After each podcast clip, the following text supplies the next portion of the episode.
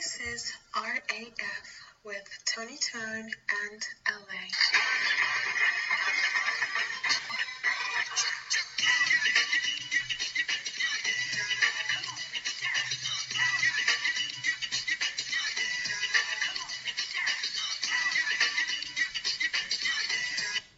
Yo, what's up? It's your boy LA, aka the Love Ambassador, coming to you straight live and direct from the Jungle Studios. So, there's been a little bit of a controversy, I guess you could say, from my last podcast, even though it got what an absolutely unbelievable response. Uh, but many people within Perth were critiquing me about, well, not really having that much of an Australian content and quote unquote, why care about people that aren't yours? So I thought, well, you know, they kept pressuring me saying, we want Australia, we want Australiana, mate.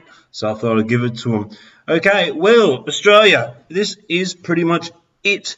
Uh, we have more commodities in the world from grain, livestock, iron ore, even lithium to batteries. So we can't physically go bankrupt because, well, uh, people always need to buy our stuff. The property is through the roof for most people, but then credit is really cheap and we can't afford housing. On top of that, food is plentiful. No one is ever really going to go starving. And we've got options because due to migration, we have basically every single country in the world and their cuisine as well. It's a tolerable country. We can't quite figure out what people from other places in the world are punching on the streets. We don't get it. Uh, we like to have a bit of a biffo down at the pub over a couple of bevies and usually in regards to a football or rugby League.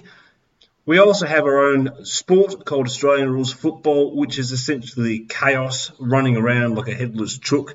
And uh, if you really want to see it, I suggest you YouTube it because I can't really be bothered describing it.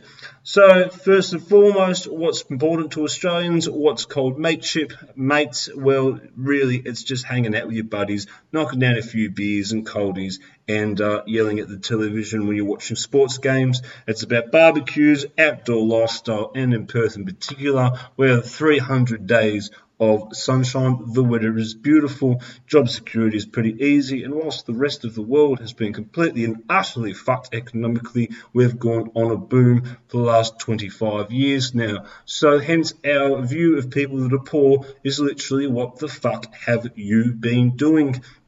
We don't really have empathy for them. Because this is the luckiest country on the planet, we also don't really particularly like boat people for the very reason that we don't really want to give the game up to everyone else in the world. Hence why our population is only around 25 million people. Or The Rock, as we know, one of the famous actors has nearly probably about five times our population following him on Instagram. Uh, like I said, property is expensive, but the majority of people can still rent, live a good lifestyle, work, and basically take it easy. There's absolutely and utterly no threat of war. The closest country is Indonesia, and quite frankly, they've got no interest. We think we're more important than they are. And also, when it comes to essentially the economy, uh, you can come in and buy whatever you want to a certain extent. So, therefore, brings me back to uh, when people are saying, well, you need to be more about the Australiana. Well, when you ask them, yo, fam, what's actually going on about Australia, they can't really give you a straight answer. So I'm going to finish this by basically saying it is essentially the luckiest country on the planet. We're living the absolute dream. I kind of understand why people don't really care about what else is going on in the world apart from 10 kilometres around them because let's face it, they're living in an absolute paradise. But then if you don't have a common acceptance for your fellow man, woman, or child, then you have a society like ours whose biggest concern and I do not joke about this, is the fact that if you put the onions on top of the sausage at a sausage sizzle, the so- onions could fall off the sausage, thus people slipping over the onions and hurting themselves. When it comes to technology, well, we don't really believe in new age sort of stuff whilst we do do it to seem like we're kind of cool. We actually make an absolute fortune of coal, so we keep doing that. Our wildlife is absolutely incredible. We've got kangaroos and dingoes and koalas. So tourists from Asia and around the world come, take heaps of pictures, go to the Great Barrier Reef, and let's face it, we've got miles and miles and miles and miles and miles and miles and miles and miles of beaches. Hence, we've got a beach culture. So I guess I'll leave this podcast here with saying, yes, I understand, but you probably hate absolutely everything it is that I'm doing. But you've got to also appreciate that you're living in the luckiest country in the world with absolutely and utterly nothing to worry about. So there you go. That's Australiana. And if you want it, you can have it from Brucey next time. Cheers, lads. And let's have some more frothies.